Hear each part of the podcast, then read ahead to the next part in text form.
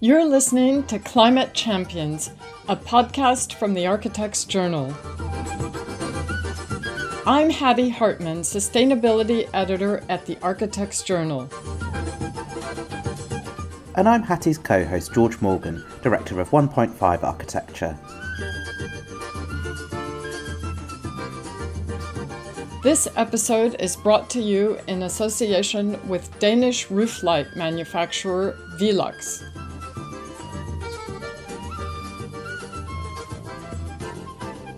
What has been very exciting, interesting and challenging in the last couple of years is to see how fast the supply chain is moving in to adapt to this new set of questions that they're getting.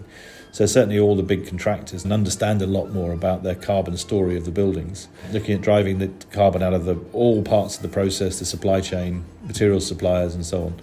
So we've seen an absolute pivot to that in the last 2 years that's been eye-wateringly quick. Today we're speaking to environmental engineer Patrick Bellew, founder of Atelier Ten, a global consultancy in environmental building design. The practice's best-known projects include Google London at King's Cross, currently on site, Gardens by the Bay in Singapore, the Yale School of Forestry, Kroon Hall, and the refurbishment of the National Theatre in London. Patrick started his practice in 1990. He was one of the founders of the UK Green Building Council in 2007, and for more than 15 years he taught at Yale University, a base from which he jump-started the American side of his practice.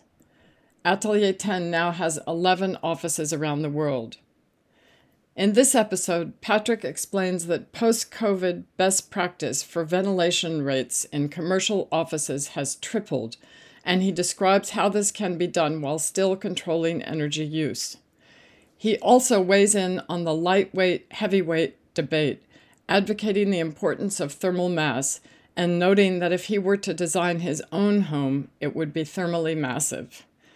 Patrick, we're delighted to have you with us today. We're currently facing many crises related to planetary health. Climate breakdown is a wide-ranging threat producing deadly heat waves, such as we've experienced this summer. COVID, meanwhile, means ventilation in buildings has never been more critical. If we increase ventilation rates to provide more fresh air, how do we reconcile that with using less energy?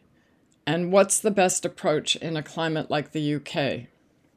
Hi, Hattie. Lovely to see you, and thank you very much for inviting me to be on the podcast. I think it's interesting that how much the industry is refocused on ventilation as a result of COVID. I can trace our sort of exploration of these ventilation issues right back to work we were doing in the late 90s in schools, because there was a real link found between attention span and attention deficit in classrooms, and demonstrating that mostly what happened in primary school classrooms is people kept the windows shut in order to conserve energy in a misguided desire to be energy efficient. And so the CO2 concentrations built up to kind of 1,200, 1,500, 1,700 parts per million by the afternoon.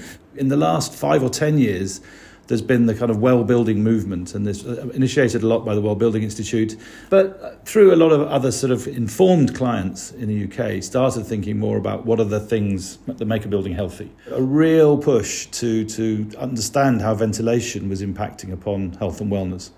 And so whilst the energy lobby was driving codes such like the BCO, codes for ventilation in office buildings downwards with the good intent, really, of trying to save energy, there were contraindicators that were showing that this was actually making the building sicker, and you really needed to be thinking about driving ventilation back up again. And so with what we've seen in the last 10 years has been a sort of consistent change from literally doubling of fresh air rates into commercial buildings as the new norm. And actually many speculative office developers looking to outperform one another as, with fresh air rates being a new measure of good. And I think, as MEP engineers, we were partly guilty for driving the ventilation down in the first place because it was perceived to be a way of saving energy. And that gets to kind of the second part of your question. So how do you solve that? And what are the impacts? And I guess, yeah, the impacts are definitely an increase in the amount of energy used both to drive the air through the building, requiring you to recondition a bigger volume of air. The things that we do to counter that generally are the almost universal uptake in heat recovery in ventilation systems, where, 20 years ago, we would only put heat recovery in by stealth. We just wouldn't tell people we were putting it in. We would just put it in and it didn't get noticed often. These days, it's, you can't not put it into a building. So you recover a lot of the energy from heat recovery. And then, using very high efficiency heat pumps these days, as we do on our mostly all electric buildings, the energy impacts are not that enormous of actually increasing ventilation rates as an overall part of the picture of energy use in building. The lighting loads, the vertical transportation loads will generally be higher than those ventilation loads. So just to have an idea, say with the post-COVID situation, are you increasing ventilation by 10% or more? Can you give us an order of magnitude? Yes, absolutely. I mean, I'm a little bit focused on commercial because that's where there tends to be the most criteria. I guess 15 years ago, we would have been talking around something like 8 litres per second per occupant in a building. And I'll put the occupancy at, say, 1 per 8. That amounts to 1 litre a second a square metre. It moved up through sort of 12 to 12 and then up to 16. And now most of our developments are looking at somewhere around 20, 18 to 20. Litres per second per person. So that's 3 times the amount of fresh air that we would have been putting in back in the days when we were trying to drive fresh air out of buildings. So, yeah, it's a big difference. And it is certainly seen, you're regarded as best in class, like someone like Google, when you're putting air in at that rate, because you will keep the CO2 concentrations well below probably about 700, 750 parts per million in the occupied space, whereas before it probably would have been 1,000 or 1,100 parts per million. So do you need much bigger ducts and plenums to do this? Yes, is a simple answer. I mean, not much bigger, but you need them to be bigger. So if you were doing a system like a typical, say, a fan coil unit system in an office building, you would have a bigger supply air duct going and a bigger supply air system pushing the air to those fan coil units. We're tending to use more technically complicated and more energy efficient systems at the moment, with using a combination of underfloor air supply, which gives you the lowest age of air in the space because the air comes up from the floor. And we're taking a combination of radiant cooling and heating and underfloor air supply. But that's the definite direction of travel is towards, away from fans and coils and blown systems in ceilings towards much calmer radiant systems with air coming up from the floor. And I remember drawing a diagram of this for a project we were doing with Foster and Partners many years ago, and it must have been 20 years ago. We have a lovely diagram showing this should be the way forward. And finally, I think we're seeing that the market is moving in that direction, but it's taken a long time for the speculative market to pick it up. So it probably makes you feel more comfortable in a space because you don't feel those currents of air as much if you're using more radiant approaches. Yes, well, that's the intention. One of the things that's very strange about our world is that we tend to design to imagined criteria set by an organisation such as the British Council for Offices, and they set criteria that would always absorb the worst case. In effect, it's led to buildings being somewhat over-designed as we've moved away from big computers on desks and big computer rooms in office spaces, and everyone's gone connecting to the cloud and has much lighter, smaller devices. The BCO is recently sort of conducting a review of this, and that will drive the requirements for the building infrastructure down and allow us actually to use these much calmer types of air conditioning systems, which have lower capacity but are in fact just fine.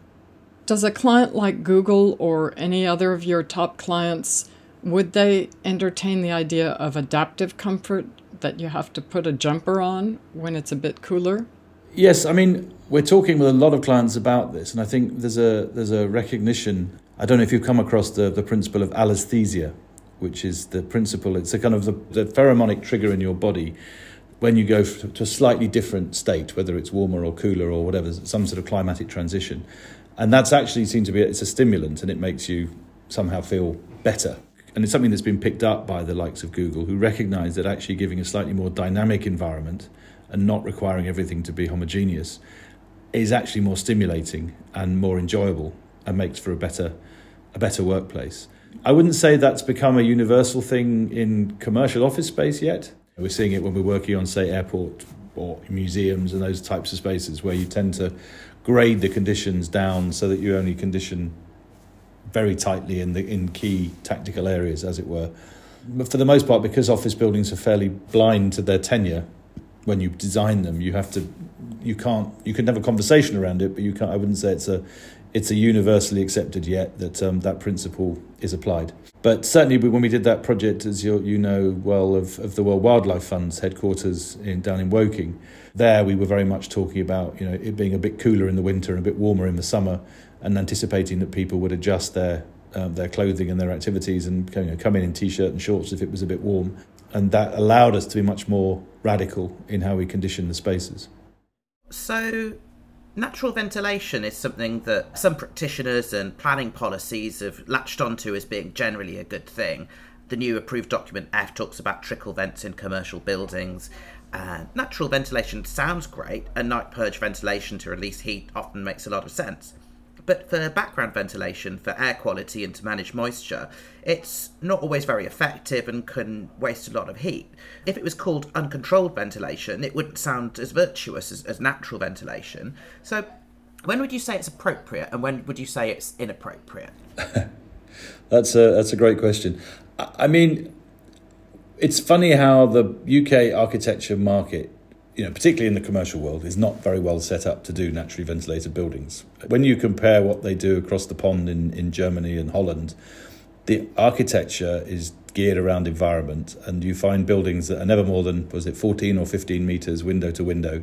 And they're very deliberate that they have the natural ventilation working in the spring and the autumn, and then they revert to more controlled systems, so you haven't got uncontrolled ventilation when it's when, you know, the wind's blowing hard and it's freezing cold. You don't really want all of your heat flying out of the building, which I think is what you were alluding to.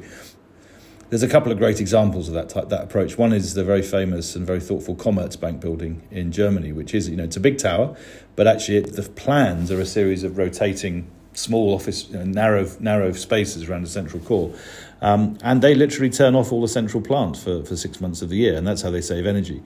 Now, if you build a big fat tower with a centre core, and you just naturally ventilate around the edges, you still have to leave all the plant running for the core areas. The ventilation has to still run mechanically because you're just not going to get air more than, say, 8 or 10 metres away from a window. And so the CO2 concentrations go up and it's not great.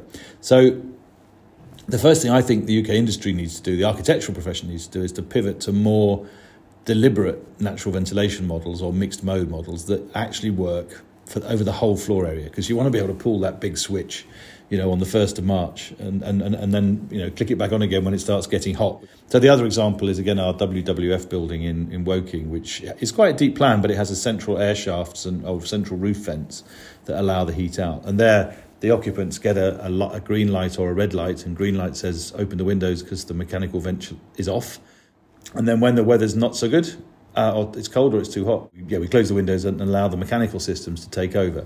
Now, the natural vent purists might say you can actually do the whole year without any kit.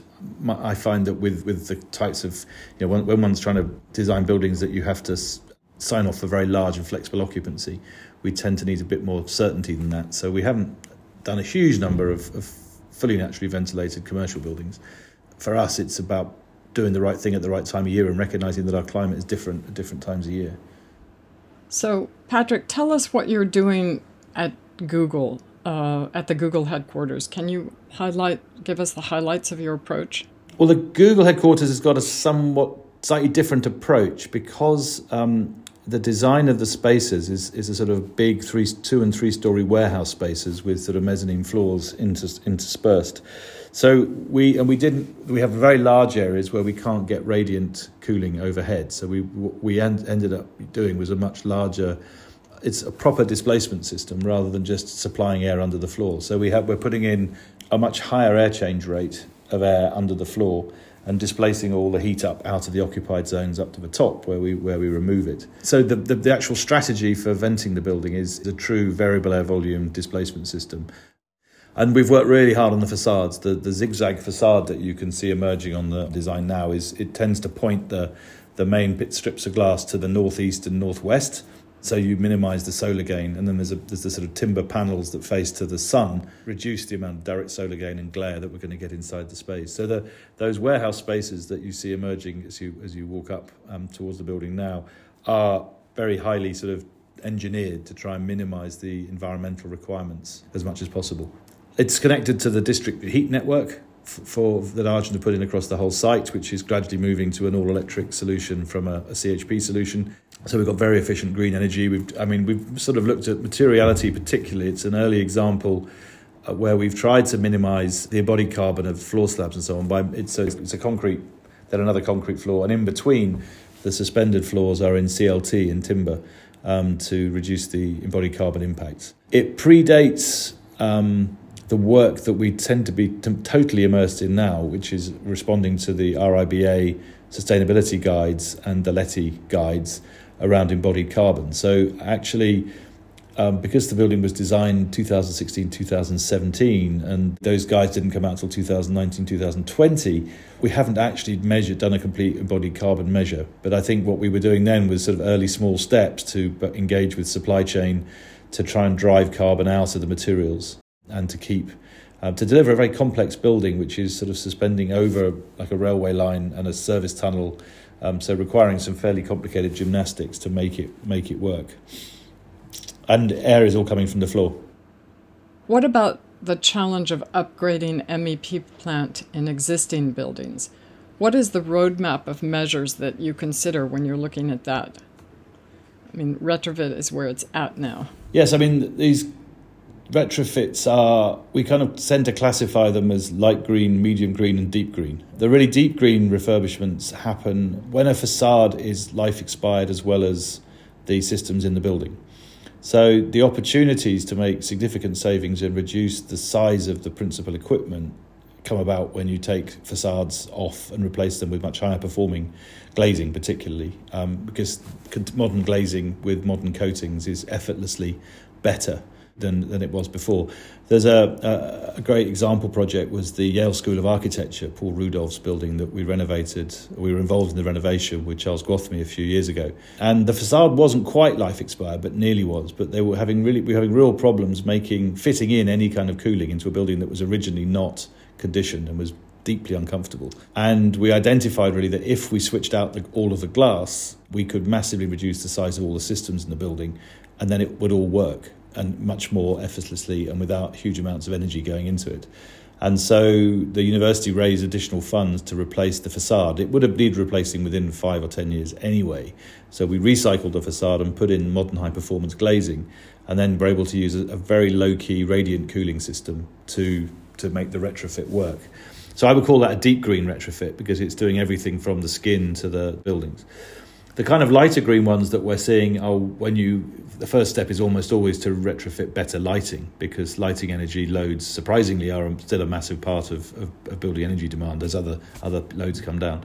So, using a lot more LED, trying to be smart about how you use it so you don't just use downlight, you wash surfaces, you change the brightness of surfaces and things to make lighting that's kind of more, doesn't appear dim, but actually is using a lot less energy to do the same job. And then really the switch away from fossil fuels to all electric systems is the real challenger. The main thing one has to watch with that, well, a couple of things. One is that heat pumps are much, much more dominant visually and acoustically than a boiler is. And we have to really work hard to avoid cluttering all our buildings like you see around sort of Europe and in Asia with just, grey boxes hanging on the outside with fans in. The biggest disaster we can perpetuate on architecture and humanity is to turn all of our buildings and houses to have these horrible grey boxes sitting outside. I hate them. But technically the challenge with them is that the water temperatures that you get off those systems are much lower than you get with a gas boiler. So typically a gas boiler would feed water out at 70 or 80 degrees centigrade. Typically a heat pump, it's 45 or 50. And so you need bigger heat emitters, or you need to have underfloor heating. So if you're retrofitting a Victorian house, you probably can't keep your existing radiators without adding some supplementary way of emitting heat into the room because the radiator just doesn't get hot enough. The other thing that we really have to be wary of in terms of fuel poverty is if we move from gas and just put in direct electric heaters, which in carbon terms do give you a better result now that our grid has decarbonised so much, but in cost terms is still really significant. It was always the case that if you run an electric heater, it's going to cost you 3 or 4 times as much as running a gas boiler. That's still true. That hasn't changed. Maybe it's 2 or 3 times now because the gas is a bit more expensive. But we can't be building buildings that are all electric and just putting in electric panel heaters, in my humble opinion, particularly if they're older buildings, because you will just pay an absolute fortune to, and fuel poverty will become, which is already becoming a thing, will become a really big thing. Whereas a heat pump will give you 4 kilowatts of heat output for every 1 kilowatt of electricity you put in. So it actually is cheaper to run a heat pump than to run a gas boiler just now. We're recording this episode following record-breaking temperatures of more than 40 degrees in the UK, and it's not the kind of weather we've traditionally been designing for in this country. There's been a lot of talk on Twitter about is this the end of the all-glass facade, or at least should it be, or the unshaded glass box house extension? Yes. I know you've been arguing for that for a long time. Do you see clients accepting that now? Well, I think the new building regulations is going to drive them away from the all-glass buildings. You know, our work studying the new Part L, which came into force in mid of July, so literally in the last couple of weeks, is going to be extremely hard to get an all-glass box through the new regulations, which is a good thing. They've been gradually trying to drive that out for years. I'm going to get on my hobby horse. I can't understand. I know we don't see ourselves as being European anymore, but why is it the minute you step across the channel, every house, every office building has shades and shutters on the outside that deal with the sort of high temperature conditions? It seems absurd to me that we don't externally protect our buildings in some way. And particularly, so what we're doing, we're seeing happening in all these big housing blocks that's springing up everywhere is too much glass, single-sided, single-aspect, west-facing buildings, and absolutely no way to make them comfortable without air conditioning. Well, actually, if they had shutters on the outside or shades on the outside, you would be a lot better off. Now, this is where the paradox starts to come in now, the paradox between operational energy and embodied energy, and the shift that we've seen just in the last 2 or 3 years, which is saying, it's better to spend, it's operational carbon is actually solvable with green energy. So worry more about embodied carbon right now, because that's carbon now, it's our immediately emitted carbon. And actually that does take you back to simpler, flatter, duller facades, because you've got less aluminium, you haven't got shading system, you haven't got moving parts, all those sorts of things. So it does present a bit of a conundrum to all of us who've spent, well, as you say, more than 30 years trying to drive operational carbon down in buildings, to find that we're being kind of top-trumped by embodied carbon as the new big thing. And quite rightly. I mean, it's something we've been talking about for a long time, and credit to the RIBA and to LETI for kind of bringing it into a much sharper focus, so that it's basically everything that everyone's talking about right now. So how much of a difference can urban greening make? Is it more than just trees giving shade? I'm a pretty massive fan of urban greening. I've just come back from a week in Singapore, and when you see how that city compares to other cities in the region, and how much more comfortable it is to be in as a result of its extraordinary focus on the green. They call it the city in a garden. The deliberate deployment of shade trees to protect both road surfaces and pavements and all over the city, so you can walk comfortably despite the temperature and the humidity. And it is definitely cooler in Singapore than it is in surrounding cities because of their focus on this absorption by trees. Now, I think the figures are something like 60% of solar energy hitting a tree is converted into photosynthetic energy and isn't delivered as heat. Whereas if you have sunlight hitting a black road, 100% of that energy will be absorbed, re-radiated, well, maybe 90%, will be absorbed and re-radiated as heat at low level. And that immediately gives you this urban heat island effect. We do a lot of work on health and wellness and biophilia and those things, and I think that also is another part of the kind of the mental health story, and the sort of health and healthy, happy places is definitely to do with gardens and greenness and vegetation. Thermal mass is often advocated to fight overheating. But if you've got bedrooms exposed to a lot of thermal mass, they're radiating heat when you're trying to sleep. So is this approach less suited to residential buildings than to commercial or public ones? I've had lots of debate about this with people down the years, and I'm not... I think it can go both ways. I think I have seen some examples of sort of super thermally massive buildings, and they work really well. The attenuation you get works really well to minimise the energy demands. I think if you just talk about building bedrooms with their sort of concrete surfaces, thin concrete surfaces, I think you're right. You get an issue that you can't, for example, night cool bedrooms very easily because you can't really leave the windows open in a big way to drop the temperature too much at night. It's quite hard to demonstrate in residential schemes that you're going to achieve a huge savings or anything of energy use by the application of thermal mass. It's almost always about the insulation of your windows and the insulation in the walls that actually drive the energy performance and the ventilation. I guess the answer to your question is you can build a really good building that's very heavy, that will do pretty well, almost no energy, and you can build a really good building that's sort of super light with lots and lots of insulation that has a similar outcome. I personally like the more thermal mass approach. I made a bit of a career choice to pursue thermal mass as one of our sort of main topics of interest around sort of the labyrinths and things that we build. And I'm a firm believer that the way that thermal mass attenuates the day and the nighttime temperatures and sort of helps you to average out the weather is the way we should be designing. But I wouldn't say it's a universal truth in the UK, because I think you can design good lightweight buildings that have similar energy performance.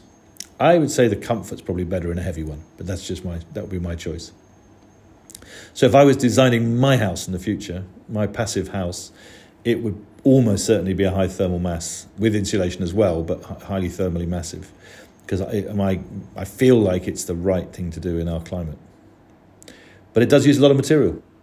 I was going to ask about the whole life carbon approach, because I know you've worked so much with labyrinths and are a big advocate of thermal mass. Is this still the way to go? Maybe in your own house, that's one thing, but on a very large project where you have big embodied impacts from these labyrinths? Yeah, I mean, the labyrinths, you know, it's been a question we've been asking right back to sort of Federation Square about the embodied carbon in those. We are increasingly looking at cement replacement alternatives for labyrinth structures. Tend not to be particularly structural. They're just a big lump of mass. It could be a big load of rocks in gabion baskets. It doesn't have to be concrete. It could be, you know, it just needs to be something that's heavy.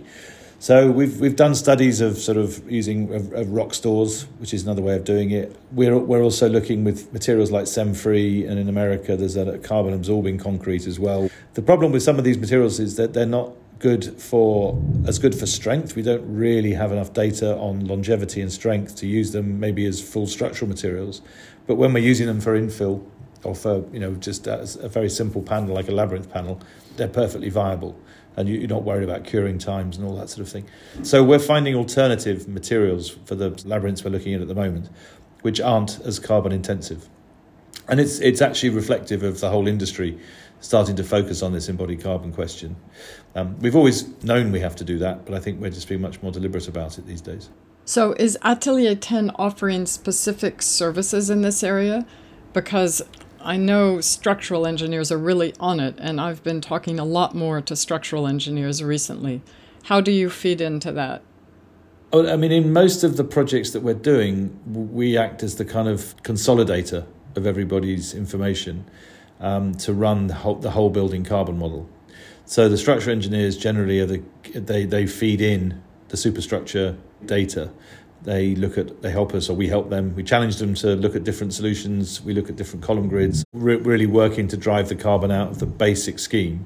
And our structural friends have adapted really fast to this and producing some amazing sort of data now out of their models to allow you to really compare and contrast alternatives through the lens of carbon rather than anything else.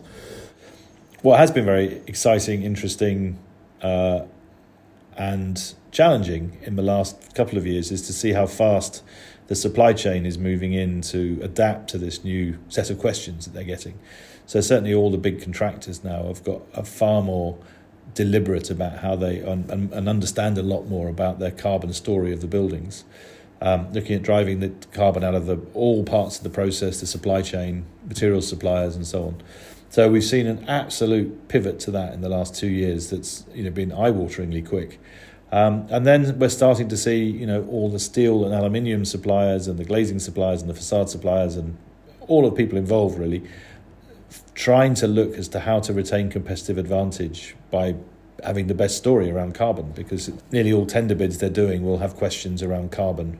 But I think the minute you start to make all the cement manufacturers and all the steel manufacturers really care about this subject, you really come back to sustainability and competitive advantage and the value conversation, which is significantly different to the last 26 years, the previous 26 years of my career in Atelier 10, where it was an uphill struggle a lot often to get to have these conversations. And now 70% of design team meetings are absorbed with carbon.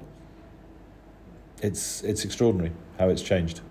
A lot of our clients see that they need to be, if they're not offering the greenest, the best, the most, highest performing buildings, then any of the potential occupiers who has an ESG commitment will be asking the question about their performance and doing a comparison on different buildings, and maybe now finally picking the best one, whereas for years and years and years no one really gave a good goddamn whether a building had an EPC B or a D. It wouldn't really make any difference. Do you ever say no to projects? I noticed when I clicked on your website last night that the first project that came up was Safdie Architects' Jewel Changi Airport in Singapore. Are you suggesting that's not a very green project? Yeah, I mean, we took the environmental design of that project on because we were aware from Gardens by the Bay what the impacts of waterfalls were on building performance, or on systems performance. And so a lot of the work we did at Changi was to try and minimise the impacts of the big waterfall that was part of the big idea that predated any concerns about carbon emissions. So there's a lot of hidden environmental work in that big bling building. But that doesn't answer your fundamental question, do we ever turn work away? And the answer to that is yes, we do. We normally try and analyse whether we can make an impact, whether we feel that if we're doubtful about what the building is being used for or the provenance of the brief or whatever, we want to know is, can we make an impact? Can we make it better? Is the client open to a conversation around innovation and ideas? And that will sometimes tip us towards taking on projects that maybe would look a bit, you might look at afterwards and go, why did they do that? But yeah, we turn away. I don't want to name sectors or names, but we turn away certain types of work, or we don't take up certain types of work just because we feel that there's not seriousness around trying to do things better. You can imagine we have a lot of conversations, particularly around aviation. And at the moment, we still are involved in airport projects and in developing new terminals, buildings in a number of locations with world-class architects. But again, most of that's driven by how do we make them more environmental. We see it, maybe wrongly, but the aircraft manufacturers are dealing with the carbon issues of the fuels and all those sorts of things. And we're trying to deal with the building owners to make better buildings. And so if we turn everything away on the grounds that it's going to involve carbon emissions, then we will have nothing to do and the buildings won't get any better. That touches on the idea of sort of the boundaries of what you're kind of considering when we try and develop sustainable buildings. So a net zero carbon building in whole life carbon terms means that the building plus an offsetting scheme elsewhere adds up to zero over 60 or so years. So it's about projects individually getting to zero rather than society as a whole getting there. What do you think of that approach? Do you think there are unintended consequences? I think one of the concerns about the ready acceptance of offsetting as an alternative to pushing harder is that actually buying carbon offsets is still a bit too cheap. Mm-hmm. And so there is an easy way out on some projects from actually doing better in the building to handing it over to the bigger ecosystem, if you like, to solve the problem. So I definitely think the unintended consequences of this could well be that we sort of run out of good things to do. I think as yet, there's plenty of good things to do to improve kind of global CO2. And I mean, for me particularly, it's investment in wind, it's investment in remote solar installations to avoid emerging nations from having to, where they've usually got a lot of sunshine, but their climates aridifying. They've got issues with, they can't pump water to irrigate and so on and so on. So there are things that we can do here. There are plenty of problems to solve through offsets. So I'm not against offsets per se. But I do think there is a risk that we start to oversimplify design on the basis that we just offset our badness. You know, you get the counter result when you plant 1 million trees in California as your offset, and then they all become fodder for a forest fire. That can be an unintended consequence that you don't want to read about if you're a big American corporation who recently had that problem. There's one question we missed out earlier while we were talking about thermal mass. I wanted to get your take on the proliferation of the use of CLT in buildings now. Do you see that as a promising way forward? But I personally feel that the use of CLT and use of timber in buildings are inappropriate locations and you know in increasing locations is a good thing. I slightly worry that not everybody can build everything in timber. We don't have enough, clearly. So I don't think it should become a universal placebo. And I don't think it will. I think our fire codes and things here are going to stop us from building as tall as we might like to or as big. But I do really enjoy the conversation that it brings to almost all design meetings as to how to incorporate appropriate amounts of timber into buildings to try and minimise the impacts of concrete and steel. And I came from a meeting this morning where we were looking at a pretty stressed concrete slab building, but with large drop-in panels of off-site fabricated CLT as infill and knockout. And it gives not only an interesting solution, but it gives a much lower carbon structure without using sort of crazy amounts of timber. It just solves that problem. So I think when it's appropriate, I think it's a great material. Atelier Ten has offices in the UK, the US, Singapore, Australia. Do sustainability concerns vary in these different places? Yes, it absolutely. People have really different concerns across the world. The markets are so different, it's quite surprising. So moving from kind of west to east, in California, incredibly interested in, they're very, very absorbed by climate change, as they're the forest fires and their sort of all their weather systems are changing. And so they are totally focused on both operational and embodied carbon. So the work we've done with Thomas Heatherwick and Bjarke Ingels Group on at the Google headquarters down in Mountain View, which recently opened, the biggest ground array heat pump in America. And we have some 7 megawatt power station on the roof with interlocking PV tiles. So that's at that extreme, there's big moves in the West in California. In New York, it tends to be much more focused on adaptive retrofit. Really, because of New York statutes, every building is required to reduce its carbon emissions or get fined by 2030, I think it is. So massive focus on deep green retrofit, as well as some very interesting new build master plans, lots of university campuses and laboratories and things. Asia is just starting to come around to the need for them to have a care. It's taken a lot longer in Asia. We've got pockets of interest, but it's been quite tough to get sustainability as a thing out there because they struggle with the heat and the humidity, and they're just used to air conditioning things, and that's kind of what happens. And I also wanted to ask you, what does regenerative design mean to you? Is this just another buzzword, or does it connote a new way of working going forward that resonates with you?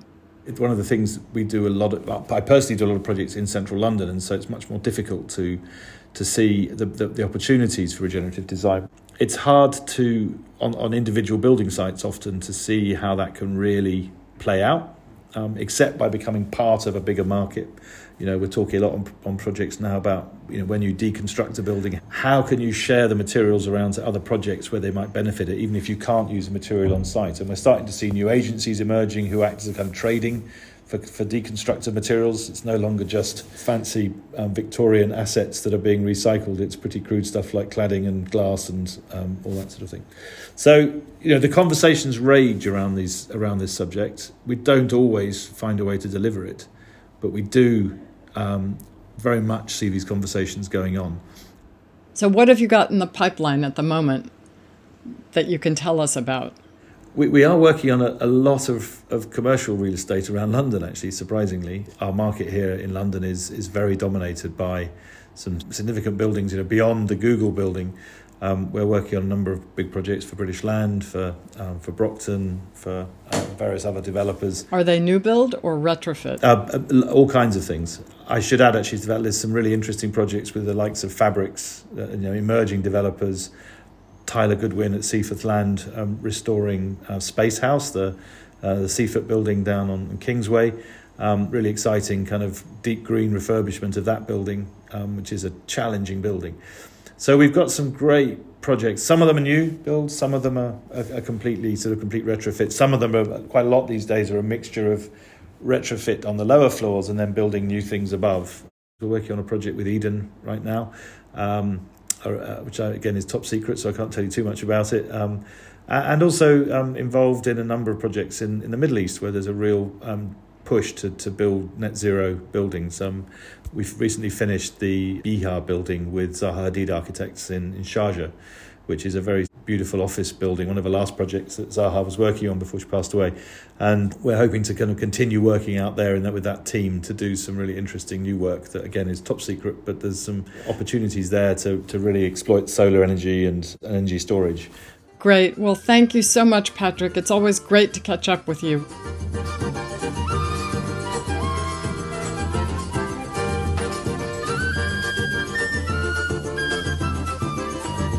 In our next episode, we'll be returning to our focus on architectural education, speaking to two guests, Sophie Pelsmakers about her new book, Designing for the Climate Emergency, A Guide for Architecture Students, and structural engineer Kiran Malik, who has recently taught as a technical tutor in 7 different schools of architecture.